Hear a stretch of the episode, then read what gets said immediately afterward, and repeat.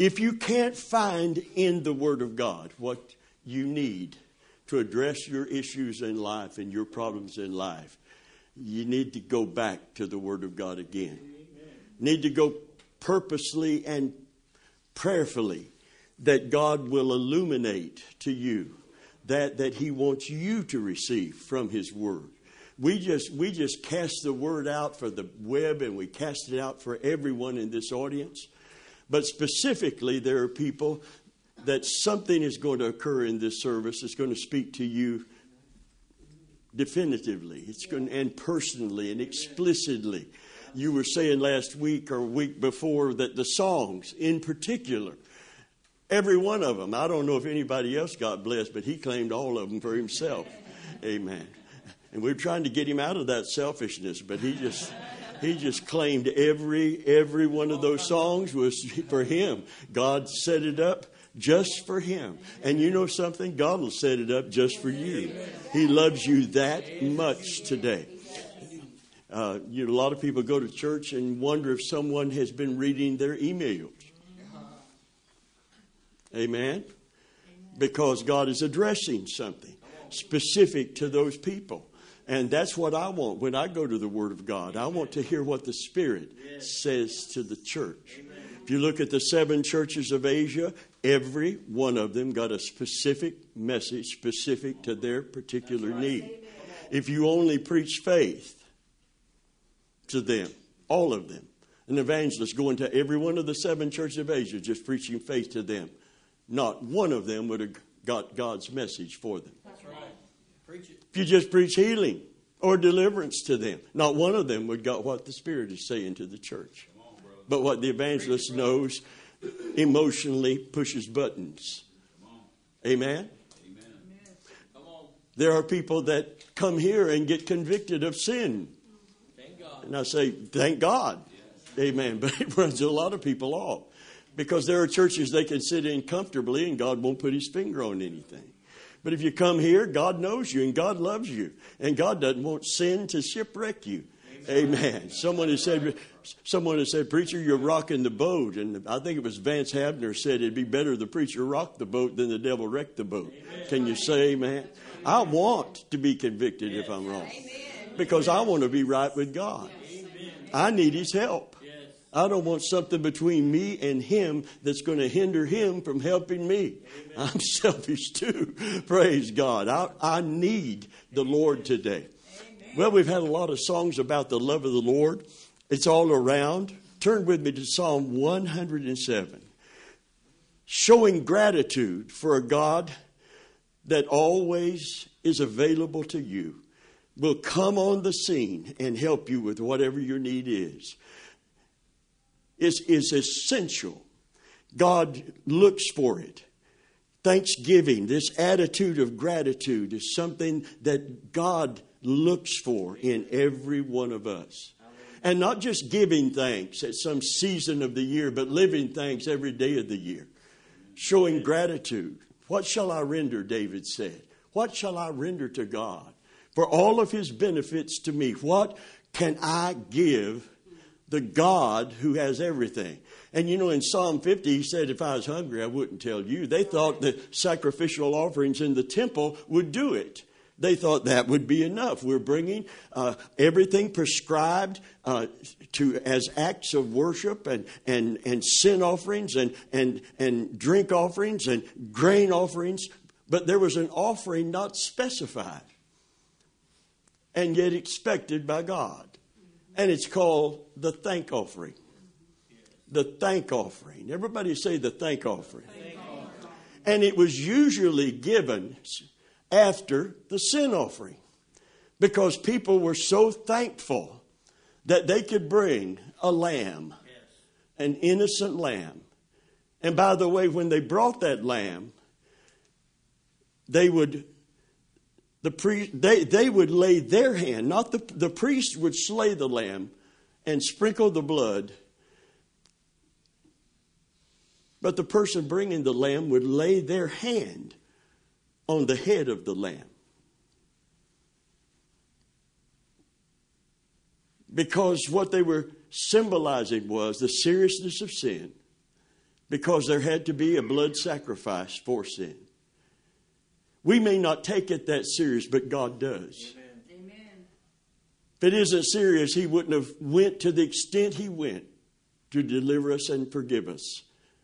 And that is sending His only begotten Son to take our place on the cross. When they brought that lamb, and by the way, they kept that lamb to offer as a little pet lamb, not as just a lamb that they were not bonded to. But the children, if they had it played with the lamb, they, they, the lamb grew up in the yard, not out in, in the, some corralled area with the rest of the sheep. Their heart was connected to that lamb, and I want you to know God's heart was connected to Christ, Amen. our sacrifice lamb.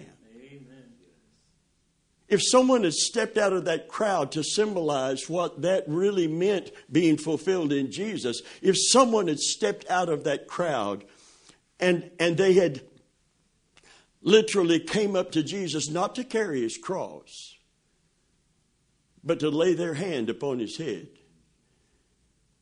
You wonder what that would symbolize? Every, every Jew that offered sacrifices in the temple would know what that meant. Yeah. It meant our sins that we should be suffering for is being transferred yes. to Him. Amen. And all the hurt and the pain and the agony and the shame that He's going to endure is because our sins, and we'll use modern language, are being downloaded onto Him. When John saw him coming, he said he was astonished at his own revelation of him, and he knew it was right. But everyone was astonished in what he said because when Jesus came on the scene, and John said, There's one coming after I whose shoes are not worthy, uh, sandals are not worthy to loose. And, and when he comes, he'll baptize you with the Holy Ghost and fire. But the most astounding thing he said wasn't about the power gift that he would give us in the Holy Spirit. You know what it was? Behold, the Lamb of God that taketh away the sin of the world.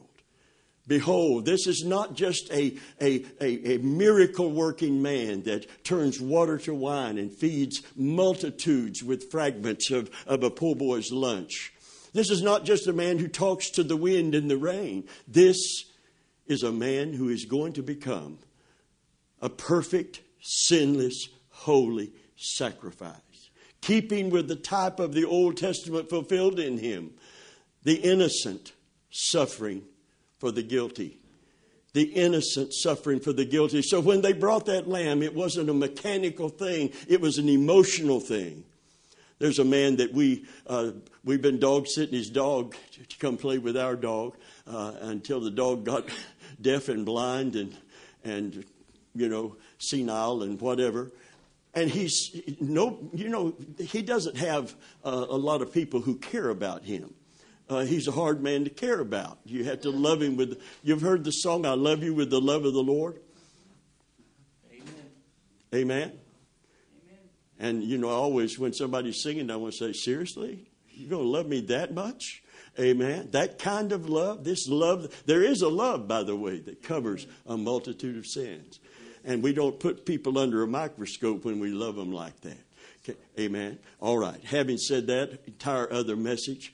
But he's so bonded. We, he, he called us to come to the vets in case she had to be put down because he knew he would fall apart. Now, this is a big guy that rode a Harley and, and was a policeman in New, in New York City. New York City?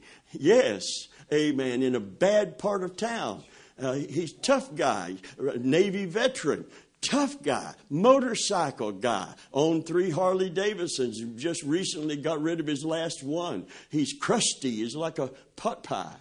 He's crusty on the outside, but if you get through the crusty part, there's some good things down on the inside.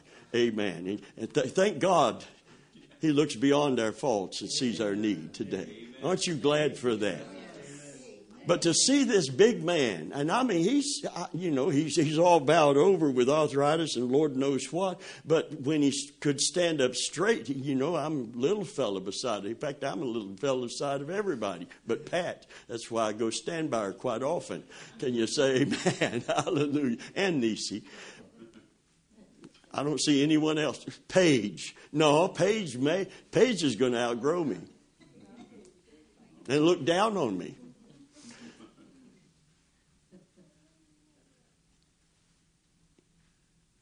It's going to hurt him bad when he gives up that pet friend of his. And it hurt every Jew that brought that lamb to be offered. It broke their heart. This was not just any lamb that they were not associated with or attached to. You see, it hurt God's heart. For God so loved that he gave. And this is the logic of the cross that I talk about often in Romans 8 31, 32. What does it say? It, it says, If he loved us enough to give us his only begotten Son, how will he not also with him freely give us all things? There is nothing more precious to God than his Son and our Savior, Jesus Christ. Amen. Amen. Nothing. And if he gave him, what good thing would he withhold from his children? Paul is saying you, you don't have to have, you know, just blind faith. You can have faith that sees and perceives and understands. In fact, the Bible said he wanted us, with all saints, to know what is the length, the breadth, the depth, and the height of his love for us, that we might be filled with the Spirit of God. Because when you're filled with the Spirit of God, God has power. Pentecostals are power centered. We need more power in the church, but we need to get acquainted with this person better. Yes. Can you say amen? amen. Hallelujah. Amen. Because if you're filled with the Spirit, it's the Spirit of God. It's God's Holy Spirit. It's God the Holy Spirit. Amen. And God has power, but God is what? Love. God is Hallelujah. love. Hallelujah. Hallelujah. For God so loved that He gave. For unto us a child is born. That's not just a Christmas thing, that's a Christian thing. It shouldn't be once a year that we focus on that. For unto us a child is born, for unto us a son is given. And it's the giving of his son that represents such sacrificial love on God's part. We just see Jesus on the cross, and beyond the cross, there's a father whose heart is broken. And yet the Bible said it pleased him to literally crush him, to see him crushed on the cross. Why did it please him? And why did it please Jesus to go and stay there? We, we, we see Jesus as a victim, and in a sense, as a sin offering, he was a victim, a victim of our sins, our shortcomings. He was wounded for our transgression, he was bruised for our iniquity. The chastisement of our peace was on him, and with his stripes we were healed. All we have, like sheep, have gone astray, but God laid on him the iniquity of us all. Therefore, I will appoint unto him a portion with the great. I think that's an understatement, even though, because he didn't see it like we see it. He saw it as a future event and a future person. Isaiah 53. We see it as a finished act and a finished work. And oh, what a Savior. Oh, hallelujah. Who am I that a king would bleed and die for? Who am I that he, not just a king or any king, but king of kings? And not just a fleshly king, but God in flesh. Yes. One great theologian of old said, God dying for me, finding a way to give himself for me through his Son and our Savior. He couldn't take it in. It was overwhelming, but to many Christians today, that's a given, and that's why that ardent love and that excitement and enthusiasm and that passion, that first love begins to wane. In fact, in many Christians, it's a theological fact instead of a spiritual reality to them. And I've been preaching for years about rekindling the first love. And I'm finding out more and more that there are many people that has never been kindled yeah. in the first place. Yeah. They have embraced a religion and a creed and a dogma, and it's all important. but it's not all important. What's all important to God is that we love Him back for loving us. Amen. And we do it as an act of gratitude to Him. Can you say amen? amen? Psalm 50 has an incredible, beautiful promise in it. I love the promise. I read it often, but I know the context for the promise, and I know you can't just pull it out and claim it. I like Philippians 4:19. See if you like this one. Out of context, wow, I want to grab that promise. I, I, I, how many would like this? But my God, Philippians 4:19, but my God shall supply all of your need according to his riches in glory in Jesus Christ. Everybody say, don't say amen yet, say woohoo. Woo. Amen. That deserves a woohoo if you take it out of context. But if you put it in context, because you have sacrificially, out of your own need, I'm paraphrasing, given to others to meet their need, the law of sowing and reaping is in effect. Didn't the law of sowing and reaping say if you sow liberally, you shall reap liberally? They had sown liberally, so Paul was able to say, My God is going to supply your need. But if they had sown sparingly, what's the rest of that scripture? Reap sparingly? They can't claim that. I can't claim that. You can't claim it. But it's in the Bible. It's in a promise box. I got it at the Christian bookstore. Well, that promise has a context for it. Amen? And a text out of context is a pretext. You can't present it as, as sound doctrine. Sowing and reaping, it's a law from the beginning all the way throughout the Bible. God is not mocked. Whatsoever a man soweth, that shall he also reap.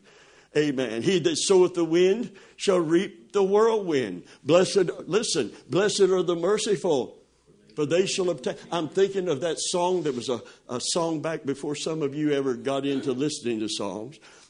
I'm old enough to say that now. Amen. My boomerang won't come back. My boomer, you remember, you're old enough yeah, it was silly, wasn't it? But it was true. Boomerangs come back. You can throw it to kill something, a hunter, aborigine in Australia, and, and you're not going to lose it. It's, if you miss your target, if you hit your target, it's going to be there by whatever you killed. But if you miss it, it's designed aerodynamically to spin and come back to you. And he was singing, My boomerang won't come back. My boomerang won't come back. I've waved the thing all over the place chased it till I was blue in the face. I'm a big disgrace. I'm a big disgrace to the Aborigine tribe. I'm a big disgrace because my boomerang won't come back. Well, let me tell you about God's spiritual law. Your boomerang is coming back. Yes. My boomerang is coming back. Whatsoever a man soweth, that shall he also reap. He, first, you reap in kind. Whatever you sow, that you reap. Amen. But then you reap more than you sow. You sow the wind, you reap wind? No, you reap the whirlwind. Amen. The Bible said, Cast your bread upon the waters. After many days, it will come back. Amen. It's the spiritual law of God. So you, Philippians 4:19 that everybody loves to hear, God's going to take care of me. He's going to pour everything out on me. No, he's going to do that if you trigger that law. There's a trigger for the law, and it's giving liberally to others and people in need. Ah, boy, the amens have just kind of weighing down and down and down and down. Oh, Brother Venable, I wish you, I was having such fun with that scripture until you started putting it in context and making me accountable and responsible. We're all accountable and responsible. You can't live your Christian life as if there are no, oh, I, I, I want you, listen, I, I, spiritual law school should, should be taught from every pastor to every group of Christians. Spiritual law is not going to be altered. Amen. But thank God we can operate, we can trigger the right things. We can, so, listen, blessed, listen to the boomerang coming back. Listen to sowing and reaping. Blessed are the merciful. Do you see it spinning out there? for you shall receive mercy. Can you say amen? Blessed are the mer- what did you sow? Mercy. What did you get from God? Mercy. mercy. Remember when David, it's, it's, it's all throughout the Bible. David finds, Saul said, I'm going to kill David. God says, I'm going to bless David. Saul got jealous of David. Saul has part of his army hunting a fellow countryman, a man who played his harp and the evil spirits couldn't torment him. He knew he had God's anointing. A man who went out and fought for Israel and for God and slayed the giant. And Paul got jealous and threw a javelin at him and missed him, wanted to kill him. And then he had a group hunting him down. And David was hiding from Saul, but somehow their paths crossed in a cave where Saul was sleeping. And David went over and he saw Saul, and one of his captains said to him, God has delivered him to your hand. Now you can kill him, and all Israel will follow you. you. You're the rightful king. You've been anointed to be king. The anointing is manifest in your life. God has delivered him in your hand. You kill him. He said, No. He's God's anointed. But he wanted a little something to get his goat little bit of pride in David, he cut off a piece of his garment. He wanted, when Saul woke up, to know David had been there. And David could have killed him, but he didn't. He showed him mercy. And a day came. A day came when, after David had sinned and received forgiveness from God, there was a man who didn't forgive him. And by the way, when God forgives you, don't expect everybody else to. Amen. They don't love you like He loves you. They can love you, but they probably don't love you like He loves you. Amen. Amen. That's right.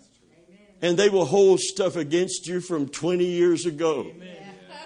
I know because there's, and, and that's in their camp because I'm sowing mercy and I'm sowing forgiveness because I need mercy and I need forgiveness. Amen. Yes. There's a man throwing rocks at David, throwing dust at him. And his captain again says, he says, I'll shut his mouth. I, literally, the king, the king wasn't like people that are elected to high offices. A king had all authority. He could have ordered him. There, there's no, no civil case going to be brought against a king. You have no civil rights when a king is in power. Amen. He could have ordered that guy's tongue cut out. He could have ordered his head cut off. And his captain's ready to do it. And he said, Let him alone. Here's mercy again, sowing mercy. It may be that God will requite me good for the evil he's speaking against me. Amen. I'm not going to take vengeance on him. I didn't take vengeance on Saul. Didn't God say, Vengeance is mine? It's not yours, it's mine. I will repay. Believe me, God keeps perfect records he, he's going to get around to it. And then when he does get around to it, it said, Don't rejoice when that enemy falleth. Now, all Israel rejoiced when the enemy of God and the enemy of the nation. But I'm talking about that one that bruised you and bruised me. When my ego wants to see them suffer somehow, get them, God. Remember the disciples? They went into all cities with Jesus. Nobody got saved. Nobody responded to the teaching of Jesus nor the preaching of Jesus. And oh, here's, here's, a, here's a group of guys you wouldn't want to be around at that point in time. Lord, call fire down out of heaven. You got all this power. And destroy them. He said, You don't know what spirit you're of. I didn't come into the world to condemn it. I come to seek and to save the lost. Can you say, man? That's not my mission. A judgment day is coming, but this is not it. That's not my mission. Remember, that's not his mission. Praise God. Hallelujah. I've been called every name. I love what God calls me. Amen. Amen. Hallelujah. And to the angel of the church of Laodicea. You know what that word angel means? Messenger. It has nothing to do with the celestial right. being, has nothing to do with the winged creature from heaven. It has everything to do with the person in charge of that church. And to the angel, because angels don't sit down Jezebels. No angel comes down and deals with false doctrine and false teachers, but the leader of that church does. And he said, I hold, I hold the seven stars. He calls us stars. Hallelujah. Can you say, man, in my right hand? And that means uh, to me, not that he's exalting me, it means what he meant in the Old Testament. He said, I will uphold you with the right hand. Oh, by the way, God is right handed.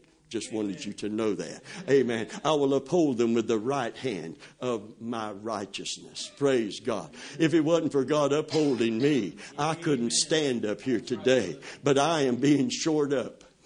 Hallelujah. Praise God. I'm being held up by His grace and His mercy today. How did you make it that far? Grace and mercy. Mercy and grace. Hallelujah. Oh, it's the anointing. It's the anointing. I know too many anointed people that shipwrecked, Amen. that didn't understand the sufficiency of grace. And without the sufficiency of grace, there's not enough power. That's right.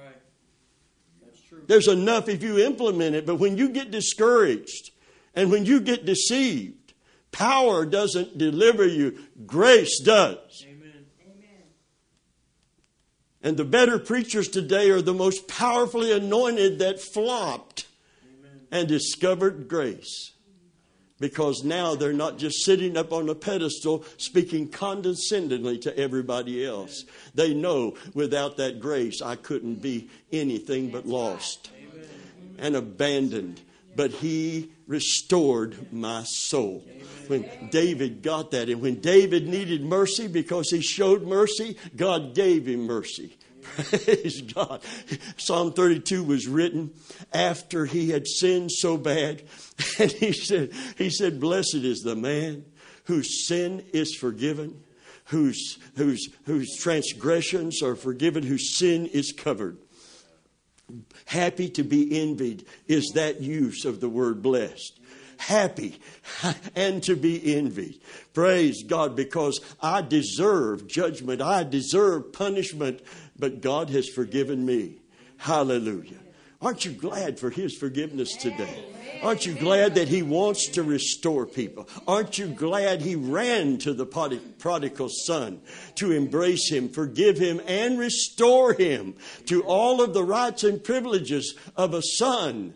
Hallelujah. When there was true repentance and, and true gratitude for God's goodness, God looks for gratitude. He looks for thanksgiving. He looks for people that will react to His goodness and understand what it cost to save them. And that's why when they took the lamb, the person bringing it laid their head, their hand on its head.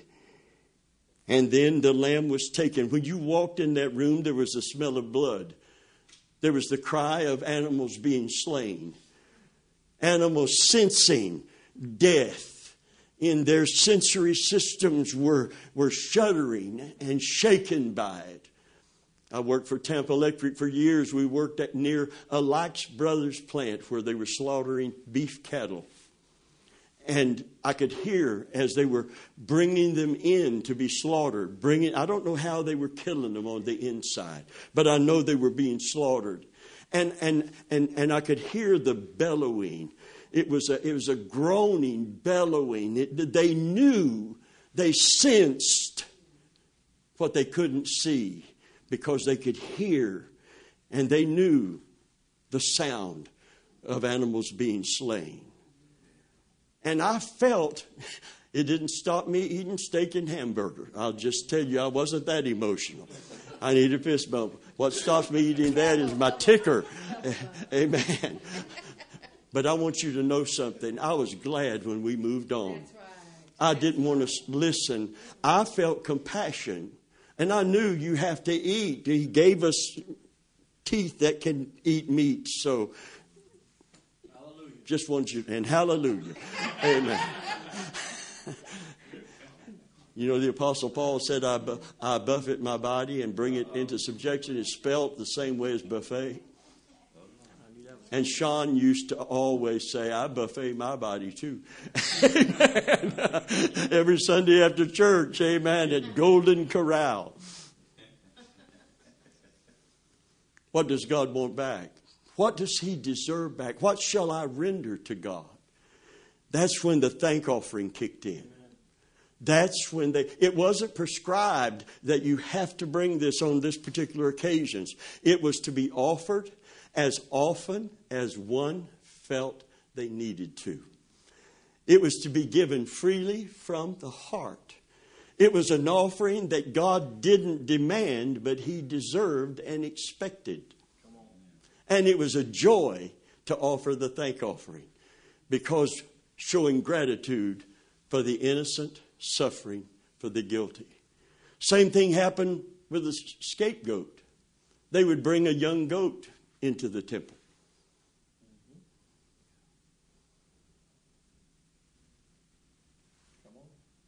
They, the priest would lay hands on the head of the goat, signifying in type the transferring of the sins of the people to the goat. I know a goat isn't as cute as a little pet lamb. But he was innocent of he didn't commit those sins. He might eat your long johns off of the off of the clothesline. But what they were doing to him was a type of what they would do to Jesus. Yes. Amen. And a strong man. I mean, a man that could be an Olympic contender a strong man would take him. This is a young goat, no defense system against all the predators and all the harshness of the wilderness.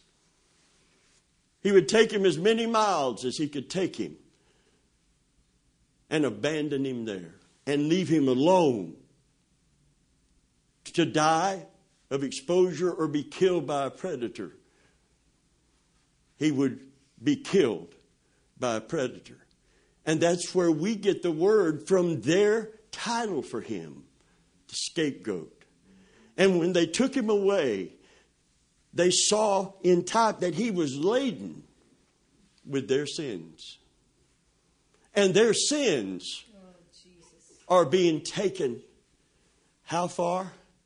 So far they can't find their way back. And how did God, do you see this forming in the scripture? this formula forming. That goat's not coming back. That sin will never be associated with that person anymore because the scapegoat is bearing the punishment for it. And not only bearing it, but taking it away. In Jesus, our sins are not just forgiven, they're remitted. So that a word can be used that is used in a courtroom. It's a forensic word, therefore. It is the word justification. And that means that you have been acquitted. The judge of the universe has declared you not guilty, but he didn't just do it arbitrarily. He did it based on a suffering servant and a sacrificed lamb and a scapegoat. How far, as it is written, saith God, quoted in the new covenant after the cross, old covenant before the cross, as it is written, I will cast their sins away from them. How far? As far as the east is from the west. If we had a globe right now, if you go north, you will hit a north pole. If you go south, you'll hit a south pole. But if you go east to west or west to east, you will never, ever, ever. It is an eternal circle.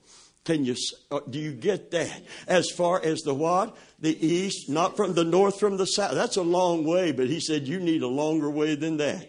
Can you say, man? Take a strong man. Take that goat so far, he could never find his way back. Never come back. Never, ever, ever come back. I want you to know what happened to your sin when God forgave it. He cast it away from you. You're disassociated from it. The accuser will keep his finger pointed at you. People will keep their finger pointed at you. Your own conscience that he used to convict you will rise up in you and point the finger at you. But God is not pointing the finger at you.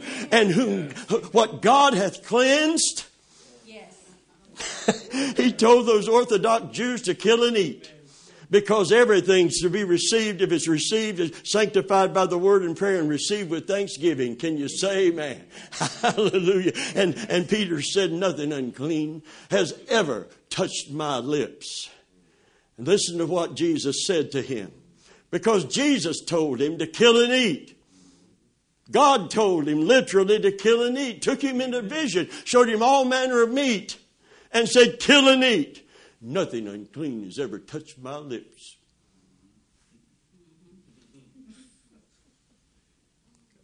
You ready for his rebuke? Not rebuke your flesh and self righteousness, but let's hear it. You know what God told him?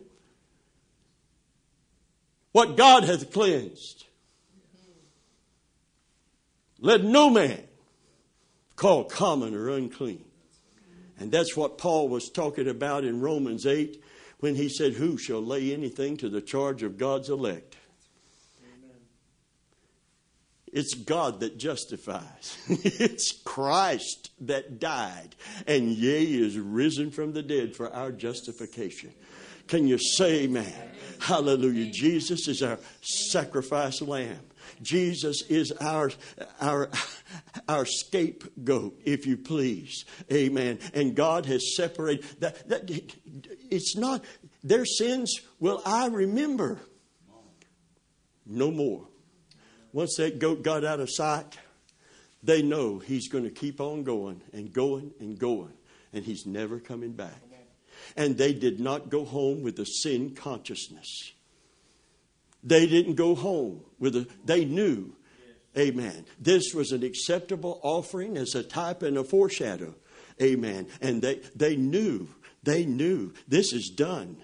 Amen. If we could get rid of the, the sin consciousness and, oh, yes, if you're, if you, we need conviction.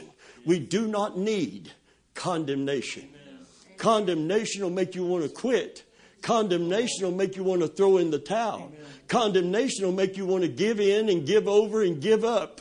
Condemnation will make you look back to the world because you know God couldn't love you and, and use you in, in any sense. Condemnation will push you away from God. Conviction will cause you to be drawn to Him for forgiveness and for restoration. Amen. Amen? That's why I said you, you can't just keep hammering the old covenant over anybody because that's your agenda and you want to see God get them. Come on. Be careful. Be careful. The sa- oh, here's the boomerang again.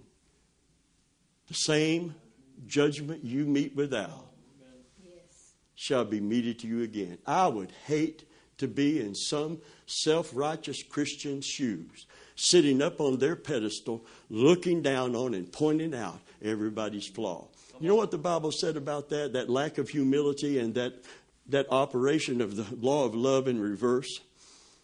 It's, it said, you know, we're supposed to go to one another, but we're supposed to go in the spirit of meekness, considering ourselves. And before we start messing with the mote, everybody say a speck of dust. Boy, that's minuscule, isn't it? But let me tell you, somebody that's trying to straighten you out will put that under a magnifying glass. They will put it under a microscope because they want to nail you because it makes them feel so much better. Can you say amen? I know people that will critique every message I've ever preached.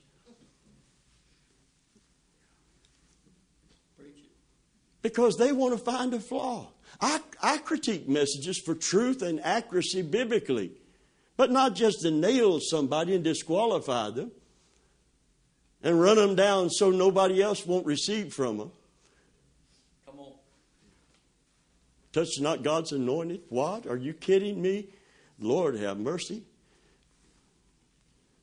People don't fear that anymore. They don't care about that. You're a man of God, you're anointed. That doesn't mean I'm perfect, it means I'm called. Yes, amen. I'm as flawed as you are. Amen. And you are. Can you say amen before you start looking down on me for that? We're all flawed. We're all clay vessels. But thank God we have a treasure in an earthen vessel. Glory to God. We're all cracked pots, but that's okay. Hallelujah. Ah, God is good today. He's calling the people to stand up and quit looking back and quit looking down and quit looking in and start looking up. Hallelujah. Your sins have been borne away. Your sins have been borne away. Your sins have. Get a strong man. We don't want somebody that takes it a little way and gives out. We want somebody that can take it miles into the wilderness until they can't take it any further and then abandon it there and know that that goat will never make it back. Number one, he couldn't walk that far back alone without giving in to the heat and, and, and the dehydration. But before that would ever occur, there's a wolf waiting for that lone goat.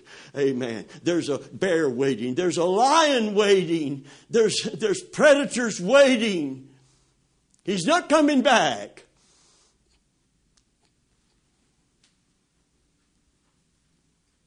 There's a song about some person telling God about their past sins and how sorry they were. And, and, and, and, and what is the title to that song, the verse? What sins are you talking about? You're going to tell God about your past that you've been forgiven? If it's truly been repented of and forgiven, you're going to bring that up? He said, I don't remember that. Amen. I st- you know what he would say to you? I distinctly remember forgetting that. Hallelujah. Their sins will I what? Remember? Is it wiped away? Does he not know that it happened? Sure, he does, but he doesn't associate you with it because your sins have been borne away because of what Jesus did at the cross. Oh, listen. Oh, foolish Galatians. Paul begins to write them. Oh, foolish Galatians. Who hath bewitched you? Now you think of the occult you think of something. No, no, this is, this is spiritual deception. Listen to it. Who hath bewitched you that you would believe another doctrine, which is not another? That's why it's cloaked in enough truth to make it believable. But some have perverted. What perverts anything that's pure? Taking something from it or adding something to it. In this case, they did both. Come on.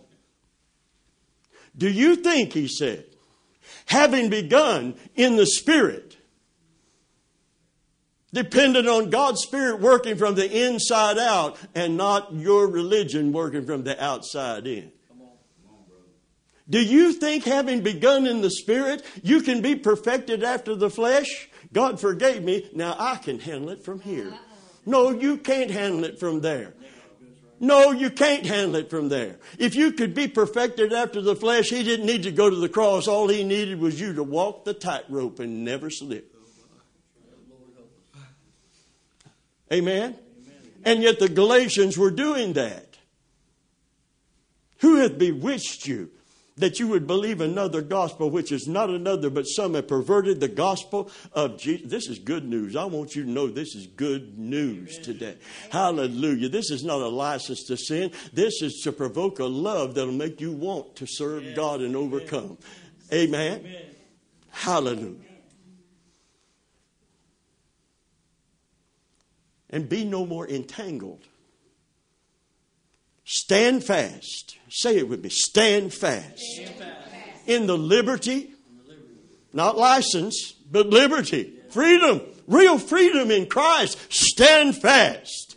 In the liberty wherewith Christ has made you free. And be no more entangled in the what? The yoke of bondage. Now I want to put something else in context before we quit today. When Jesus said, Take my yoke upon you that labor and are heavy laden, he was talking about a lot of things that can be applied to, but in specific context, he was talking to the religious system in place. Void of God's love, with no real reality of God or revelation of God putting everybody under bond. They were under such bondage. A scribe and a Pharisee, the highest level of that religious system. They're walking down the road and a guy has fell among thieves and they left him for dead. Dead men tell no tales was their creed because they didn't have forensic to tie him to it. Leave no living witness to point the finger. I could never be convicted. They didn't just rob people, they killed them. That's why they're crucifying the two thieves on the cross. Amen wasn't just for robbing, it was for killing the people that they robbed. They were murderers. A man had fallen among thieves and so bloodied they left him for dead. And a scribe and a Pharisees walking along. And Jesus is using that to, to expose a, a, a harsh, hateful, mean spirited, judgmental religious system. And the self righteous are always that way. Yes, they are. Mean spirited, hateful. Anyway, I met so many of them. Lord in heaven, help me. I have met so many of them.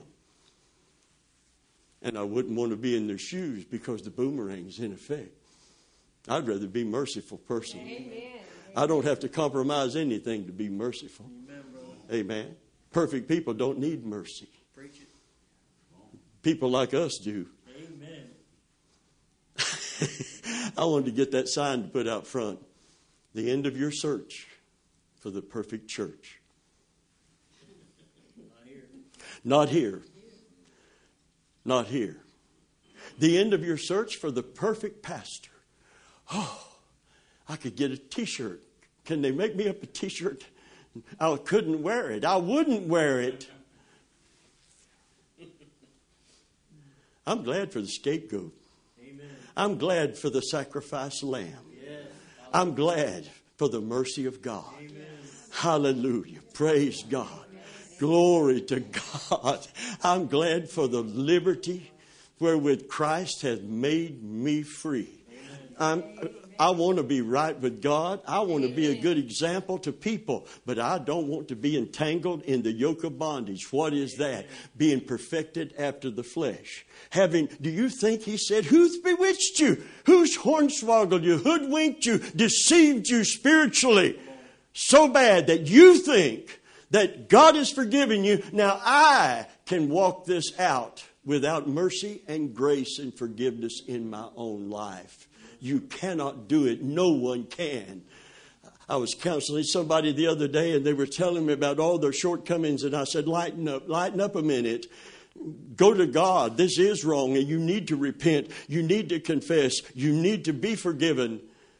But let me tell you this up front God has a low expectation of you apart from Him. Somebody say, How low? That's on the radio broadcast, by the way. Or the, or it's online. This, this that I'm telling you. I asked the listening audience to say how low. And I think there's some people out there going to do it just like you did. Amen. God has a low expectation of you and me apart from Him. Without His supernatural, God doesn't, ex- God has a very low expectation of you apart from Him and the Holy Spirit. How low? How low? Cue. Hello. Okay. Say it loud. How low? John 15. I'm the vine. You're the branches. Apart from me, apart from me, apart from me, you can't do nothing. Oh, you can put on a big, big presentation of righteousness, but you can't be right with me putting that on because the righteousness of man at his best, when put up against God's requirement, is a filthy rag. We've all sinned and come short of the glory of God. We all need a Savior. Can you thank God we have a Savior? Oh, what a Savior. Oh, hallelujah. Amen. It humbles me and it emboldens me simultaneously. I'm not going to get back under what I was under when I first got saved. No, sir. Go to the Strawberry Festival. We had an evangelist at our church. He said there's all kinds of carnival people there and all kinds of games that are rigged and all kinds of evil. Now, Strawberry, I know there's evil everywhere, by the way. There's evil in Walmart, for that matter. I mean, you're going to see things in Walmart that you wish you hadn't seen. Go home, wash your eyes, and bleach. Amen. Anyway.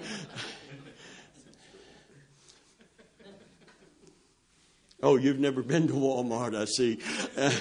Well, it's not every day, but some days is worse than other days. As summer comes along and you know, the clothing thing. There's some lady in pajamas the other day, just pajamas, and, and pajamas that were riding down because they were worn pajamas. And, and, you know, a smile is nice in the right place.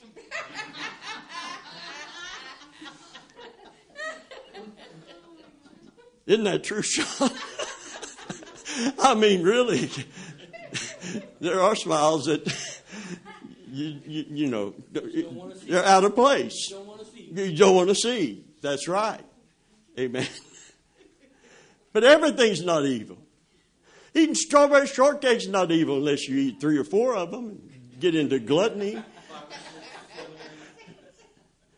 But he said, Any of you that go down to the feast evil, not the festival, the feast evil. And I thought, you know, there's so much real sin. I mean, honestly, there's so much real, biblically defined, condemned sin. We don't need to making up sins. Amen. Amen. That's true. Amen. Amen. Maybe it's a sin to him. Amen. Probably was a sin. To everything was sin to him. He was so righteous. I couldn't, I thought if I could be that righteous, oh my Lord in heaven. He said when, I, when, when he, he, he pastored for a little while. He jumped out of the evangelist hit and run mode to got to stay there with it mode. And what a different mode it was. He said, he said, he said there was a man in the church that caused a, a rebellion and an uprising, and they had a scheduled meeting in his office. And he said, I was sitting at my desk, and four of them come in, and they jumped on me and began to accuse me of this, that, and the other. And, and before he said that, he had said this other thing. He said, I'm in a place of sanctification now. I've come up a step, I've come up a rung in the ladder, and I've arrived at a place of sanctification. He said, When I shake hands with a woman, I can't tell if it's a man or a woman. And I thought, what? He said, and, and, and he said, and, and no matter what anybody says about me or does to me, he said, I am, I am dead to myself. He said, he said, you might have was to go down to a funeral home, go in the back room where they're preparing a cadaver, and go in there and stick a pin in that cadaver's toe and see if you get a reaction. Said you won't get a reaction because he's dead, and I'm dead to self and alive to God. And I thought, wow, you certainly are sanctified. I mean, a little flag went up you know, of, of being so proud of how dead you are. Can you say man? And pride itself is a sin that God really has disdain for. Listen to me carefully. He said, so after he said all of this, he pastored for a while in Plant City.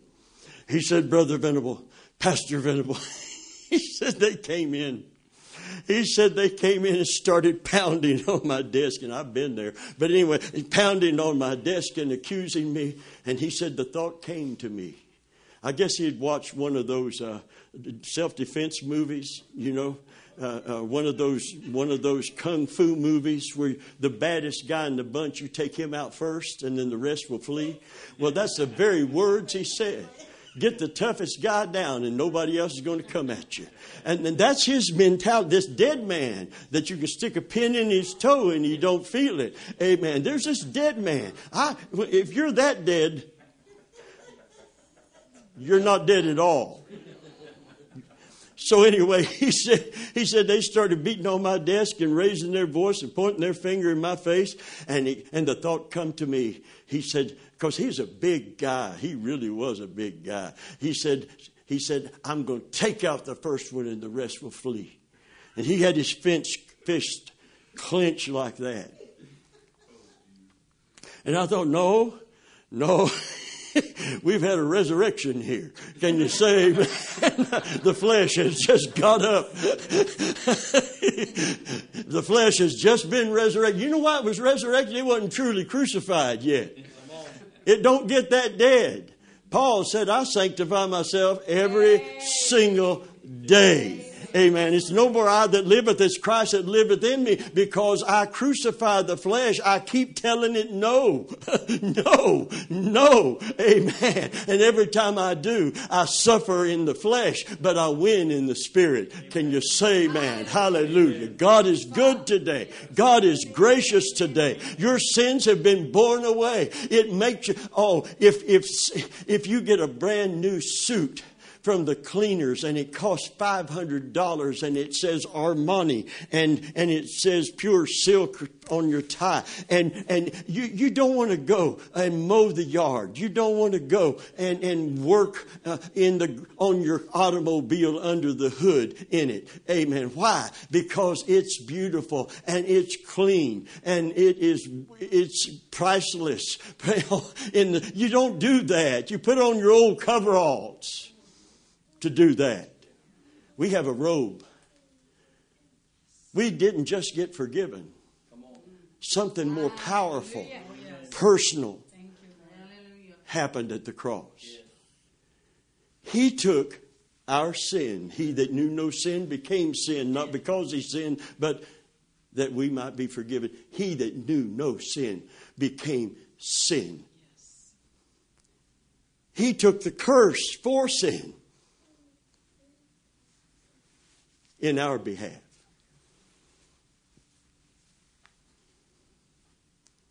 Your sins are either gone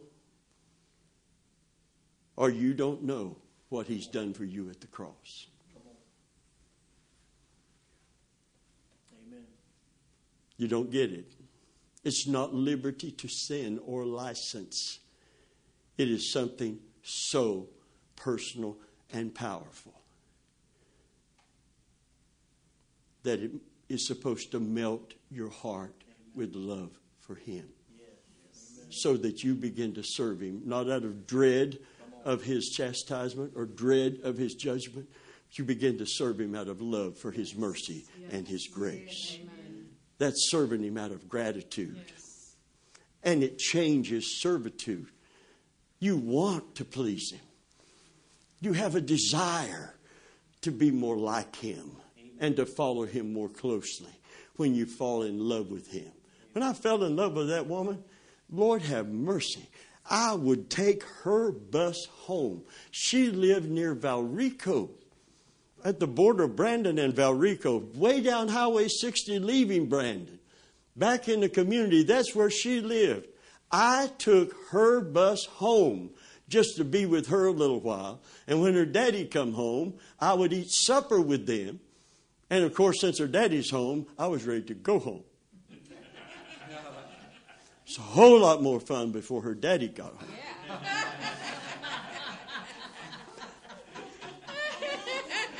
it's going to be okay. It's going to be okay. I'm not going any further. We'll stop right here, Charles. Charles getting to know me. I don't know. He still comes. I, I'm flabbergasted. Amen. Hallelujah. Y'all didn't have no fun Y'all didn't have no fun? Come on, fess up, wave at me. You know what I'm. Come on. Okay.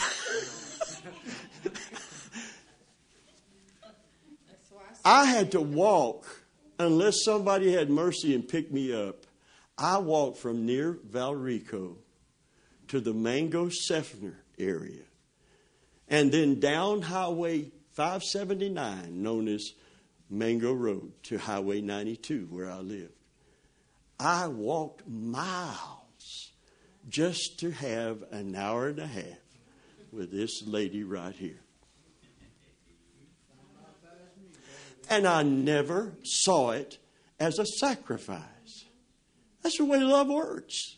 I wanted to be with her 24 7 if I could. And finally I did at 16 years old doofus, doofus, doofus. Amen. It's hard to make a living, support a family at 16, but by the help, grace of God, we didn't even know Him then, but we survived. Amen. Now we're getting ready to, what is it, May the 18th, 57 years. Wow. And everybody that knew us, everybody that saw it, they didn't even help us. Our family was so mad at us. They said, more let them stew in their juice, let them, what is it? They made their bed, let them lie in it. And, you know, all the cliches. Amen. Literally, literally. And they, they didn't, you know, let them suffer. Well, we suffered, but we stayed it out. We stayed together. Amen. And listen, I loved her with all the human love that anyone could have. But when I came to Christ and she came to Christ, I loved her with a higher level of love. I loved her with the kind of love that the Holy Spirit puts in your heart. And when you love with that kind of love, it covers. There is a love. And it's not the religious brand. It's not, flesh can't manifest it. but there is a love that covers a multitude of sins. It's the love that God had in his heart when he sent his son. It's the love that Jesus had in his heart when he hung on the cross while they cursed him.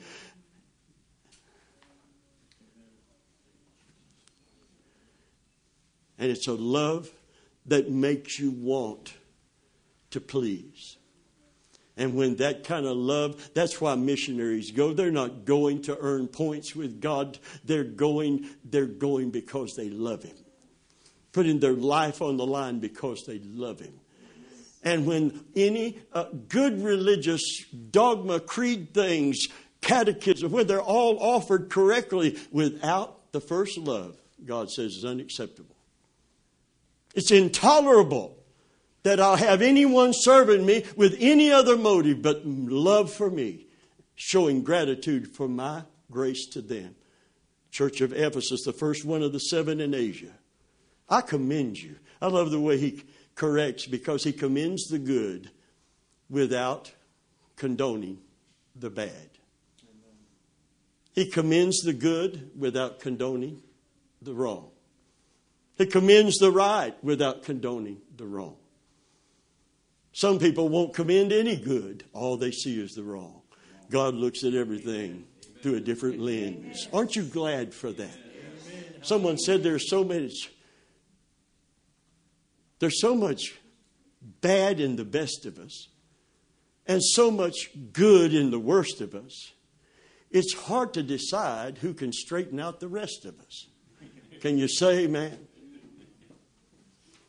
Well, no one can straighten you out and straighten me out. You know what straightens me out? It's when I come and focus on Jesus on the cross and say, Lord, I'm sorry. I've failed you. I really don't want to. I want to please you. I want to serve you. Please forgive me and help me to overcome. And, and I get it every single time. Hallelujah. Praise God every single. Do you do that every day? No, it's not necessary. Thank God there's more victory than that for the believer. Amen. That's not victory, but I do it when it's necessary. And from time to time, I find myself there in the presence of God, wanting to please Him. Hallelujah, saying, Lord, forgive me. And He promises, if it's from my heart, that He will do that. And when He does forgive me, He forgets it. Amen. That sin is never coming back. Can you say man? Are you getting something out of this today? Are you seeing something here today? Hallelujah. Hallelujah.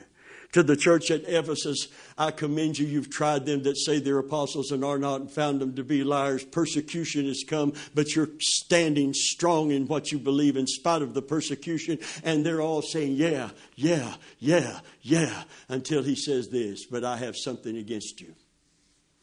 And it's something more important than all the other stuff. It's something that disqualifies the other stuff, even though it's the right stuff.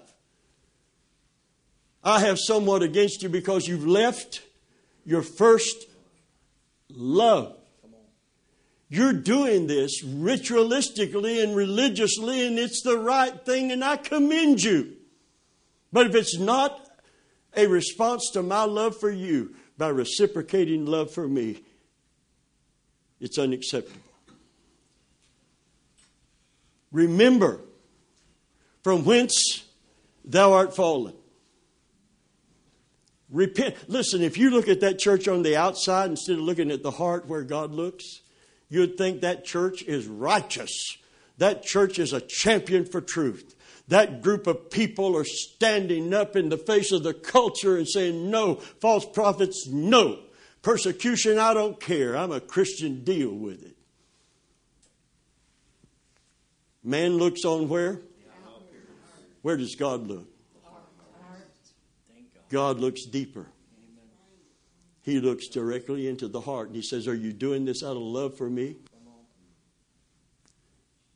I know people that they say they're serving God, they say they love Him, but if they loved Him, they'd love you and me.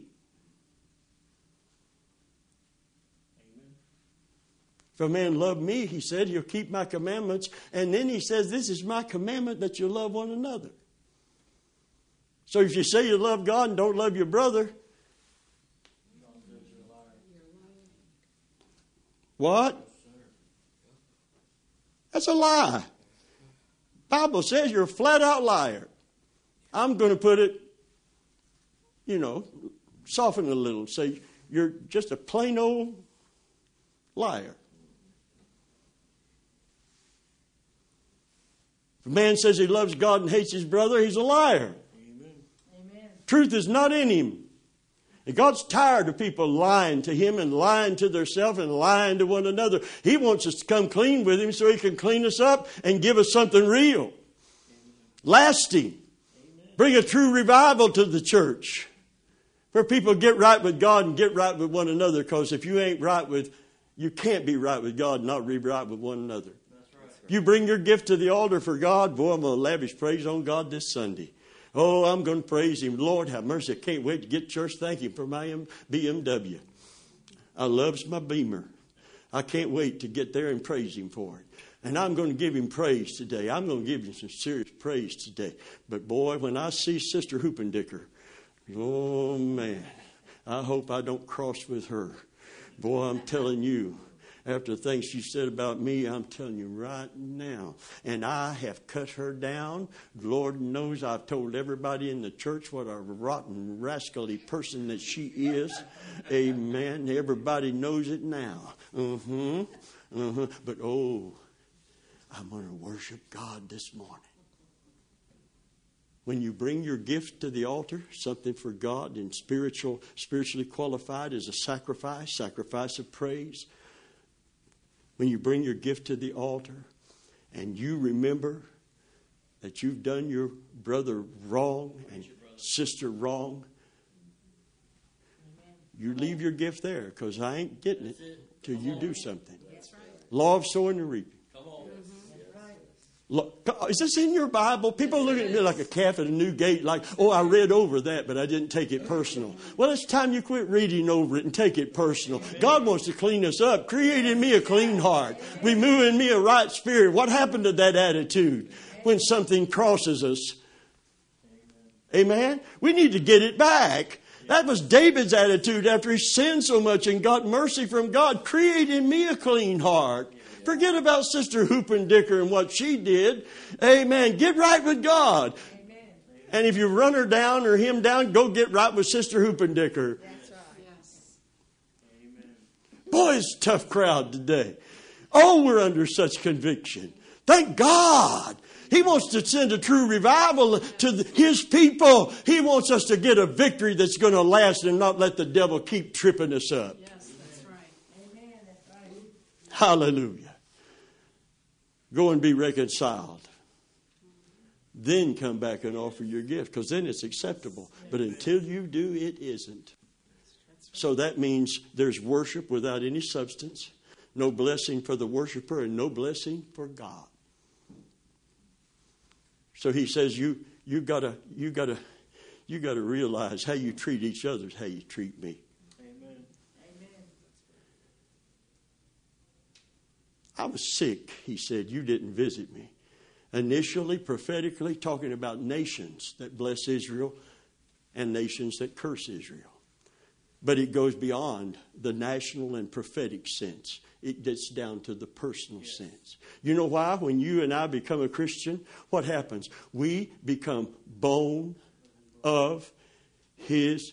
Are you in the scripture with me? Is that in your Bible? Is it not written? We become spiritually united to such a degree that we are bone of his bone, flesh of his flesh. Amen. So they're listening to Jesus teach, and he said, I was in prison. You didn't come visit me. I was sick. You didn't come to see about me. I was hungry. You didn't bring me nothing to eat. And I was naked, and you didn't give me anything to wear. And they were astonished, just like some people look at me on Sunday morning. When? When did we ever see you in that condition? Are you ready? Are we bone of his bone, flesh of his flesh? Have we been baptized into the body of the Lord Jesus Christ? Then you can't love God and mistreat your brother, your sister in Christ. Amen. You can do it, it occurs all the time without any consideration. We better start considering it. Amen. It's high time we started figuring this out. It's not the parts of the Bible you like you take, you take all of it. In fact, there's a lot of it in there that will help you crucify the flesh Amen. so that you can truly walk in the Spirit. Because until you do, you can't. And it doesn't matter how many times you say, Come tie my bow tie. Preach it, brother. That's right. Amen. Without love, what is it? What is legitimate tongues without love? Sounding brass, tinkling cymbal. It's a lot of noise with no substance. It doesn't bless God and it doesn't bless you. It just, you know, I've, I had a guy come in and I got to hurry, but I had a guy come in and he was telling me something that was unbiblical. It contradicted everything about Jesus. Came to our home when we lived behind the church. Said Jesus was not virgin born and, and God had sent him to clear this up and he wanted to preach to our congregation. And I, of course, walked him to the door. Honestly, I walked him to the door. I didn't want to hear any more. And I, I was very respectful. And it's hard for me to be respectful when somebody comes off with some kind of crazy false doctrine, deceived by the devil himself, and wanted to sell it to somebody else. God has showed me, God has told me. I said, Well, listen. Said Jesus was not virgin born, and he started into that. I said, Wait, wait, wait, wait, wait. I said, Let's go to the old covenant first. And this shall be a sign unto you. Behold, a virgin shall conceive and bring forth a son, and thou shalt call his name Emmanuel. L- listen, thou sh- he, he anyway. I quoted that out of Isaiah. I said I got Isaiah the prophet, and I got what's your name again? He told me. I said I got. I felt like the rock. I don't care what your name is. Amen. anyway, you don't follow wrestling. You don't know the rock. I tried to raise my eyebrow, but it doesn't work like his. Amen. I said, I got Isaiah and I got you. I said, Sir, I'm going with Isaiah. He said, Well, you had the opportunity to hear the truth. And as he walked out the door, he began to rattle off tongues.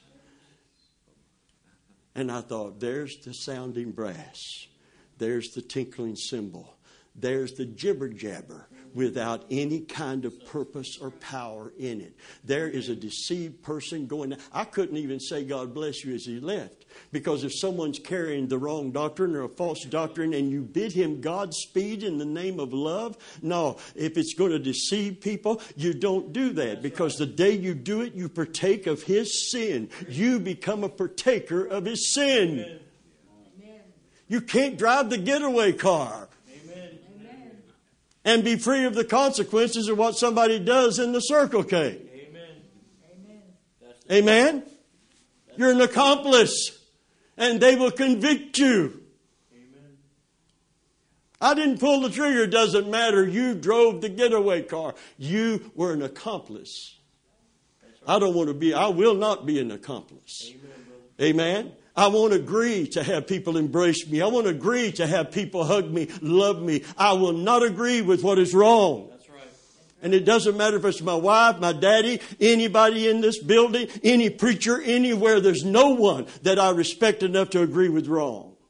No one I need more than Christ. No more than I need more than Jesus. No blessing from anyone can do for me what only God can do for me. Amen.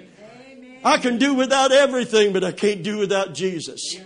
I can't do without His blessing. I can't do without it. Hallelujah. I can't live in this world. And I know there are people sowing the wrong seed that are convicted this morning and praying that God will somehow keep that harvest from coming in. Has He not said it? Will He not do it? Amen. The Word of God abides forever. We need to get right with God and we won't have to worry about it. We need to get right with God and we won't have to sweat it. We need to get right with God and we can open the windows of heaven on our life and God can pour us out a blessing. Can you say amen? Hallelujah. There's nothing wrong.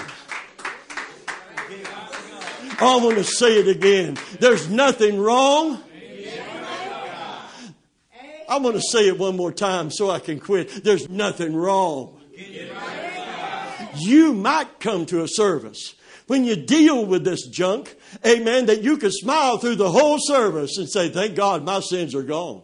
Thank God there's nothing in me. Thank God I got a clean heart. Thank God I got a right spirit. Thank God. Thank God for Jesus. The sacrifice lamb was slain. Hallelujah. Did we ever get into Psalm 107? Well, we got a lot of ground to cover, so now, no, we don't.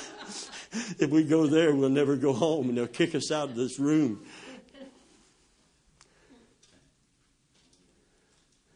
What kind of church do you want to be part of?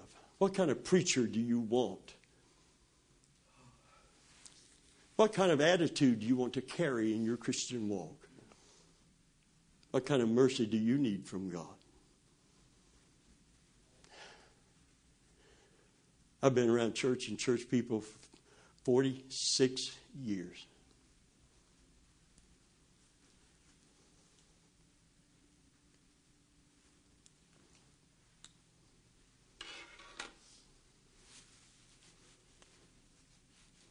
There are services where I need God's embrace. This is one of them. And I feel it so strong today. God loves your preacher. Whether, whether anybody else does or not. My God loves me. You can pick me apart if you want to. And I've been picked on and picked apart all along the way. But I've forgiven everyone who's ever done it. Because I wouldn't trade the joy and peace that I have in my heart through forgiveness for all the nitpicking people. Because they, I've never, I've never seen one with joy. Not true, lasting joy. Never. No blessing. Cursed be the man that trust in man maketh flesh his arm. He shall be like the heath in the desert. Everybody say, tumbling along with the tumbling tumbleweed. An old, dead, fruitless, dried up plant. He shall be like the heath in the desert, and he won't see when the good comes.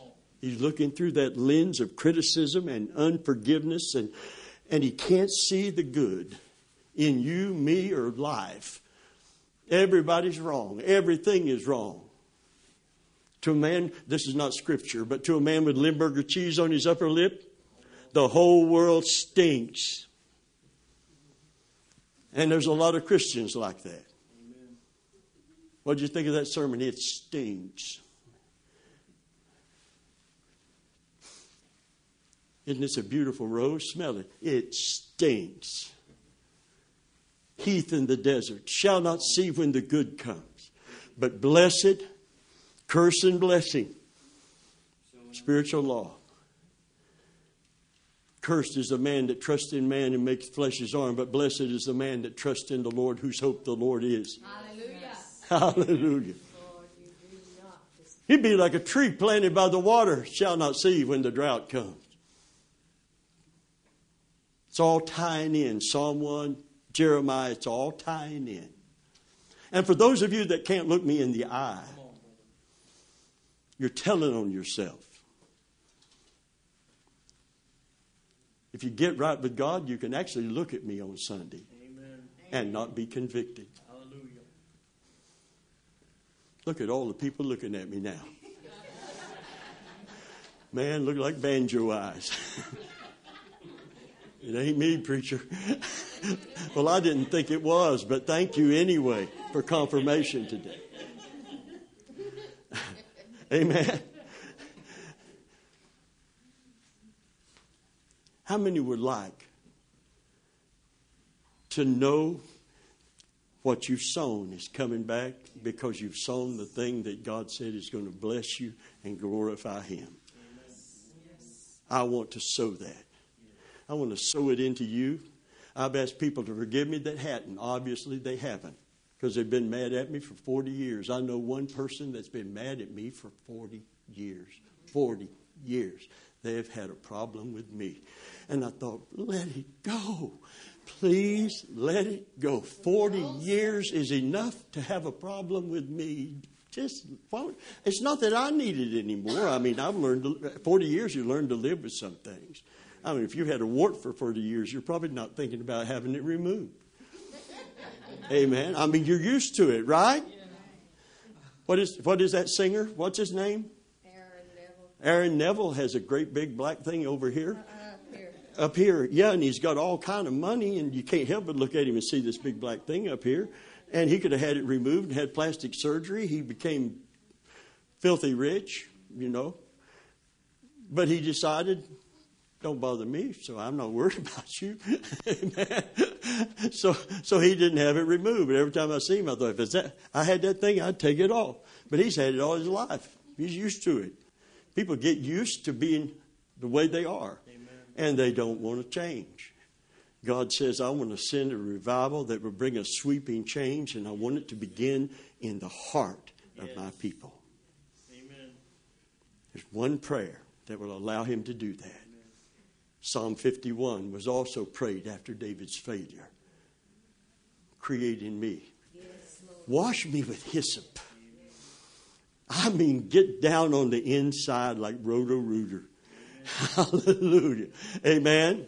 Wash me with hyssop, and I shall be clean. Create in me a clean heart, O God, and renew in me a right spirit.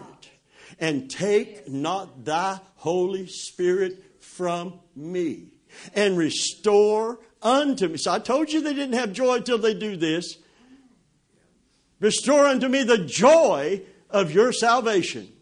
That's not New Testament saving. This is in the Old Covenant. It's when God came through and delivered them from whatever they were facing. We're not going to see God come through till people get right in their heart. Can you say, man, revival will not be when we get a liver shiver on Sunday morning. It's when we get right with God on Monday, Tuesday, Wednesday, Thursday, Friday, and Saturday. Can you say, man? Then He's going to show up and show out. Restoring to me the joy of seeing you come through when I pray. The joy of seeing healing, deliverance. The joy of seeing God break shackles and break chains and set people free. Restore that joy to me. Then, then we have effective evangelism, the result of true revival. Then, and not until then, he said, then sinners will be converted unto thee. Then it's going to happen. You understand why it's not happening? Because until Christians pray that prayer and mean it and allow God to get down on the inside and do a work in the heart, it can't happen. It doesn't start with sinners getting saved, it starts with saints getting right. Amen. Amen. You can write that down. That's a good saying. True revival don't start with sinners getting saved. It starts with saints getting right. But when saints get right, sinners are going to get saved. Sinners will be converted unto you, and the unrighteous will learn your ways. Transgressors will learn your ways. Isn't that great? Transgressors will learn your ways, and they'll see the blessing of serving God because they'll see us serving God. Hallelujah. From the heart with a right spirit. Amen. Well, I'm excited about what God wants to do because when He changes my message, and this is a good one. I'm going to show you how good it is. It's not even done. Hallelujah.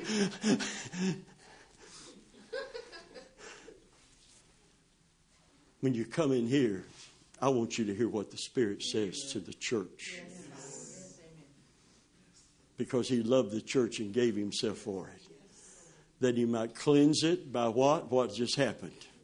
Washing of water by the Word. That He might present it unto Himself a glorious church, not having spot or wrinkle, but that it should be holy. Hallelujah. Wow. And look at all the empty chairs here today. And brother and sister Taylor are sneezing and coughing, and other people are working, and it just gets the world is so crazy. We're in the last day, and we forsake what God said we should be doing. And that's coming together, exhorting one another, because no man is an island. Hand doesn't say the foot, I don't need you. I got it all together without you. No, we need each other. You need me. I need you. We all need Jesus. Can we acknowledge that today? How many are ready for God to do something in your heart today? How many will pray this with me after me?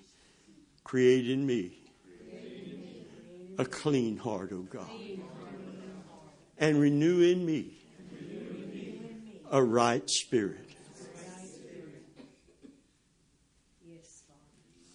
And restore unto me the joy of your salvation. And take not your Holy Spirit from me. Amen. Amen. Then sinners will be converted unto thee, and transgressors will learn thy ways. Then I will have a witness and an effect on others because they'll see what God is doing in me. Praise God. That's what I want. I want them to know at the Circle K, not just that I'm a minister, I'm a preacher. Some don't know that. But I want them to know I'm a follower of Jesus Christ. And I'm living the best, a better life than all the sin that they can cram into theirs. Can you say, man, I've got more joy and peace? Hallelujah. I'm happy on Monday. And that blows them that blows them away. Hallelujah. Praise God. Hallelujah. Will you stand to your feet? Thank you for your giving today. Amen. We're going to go back, if we can, to this Joshua 24 15 type of song.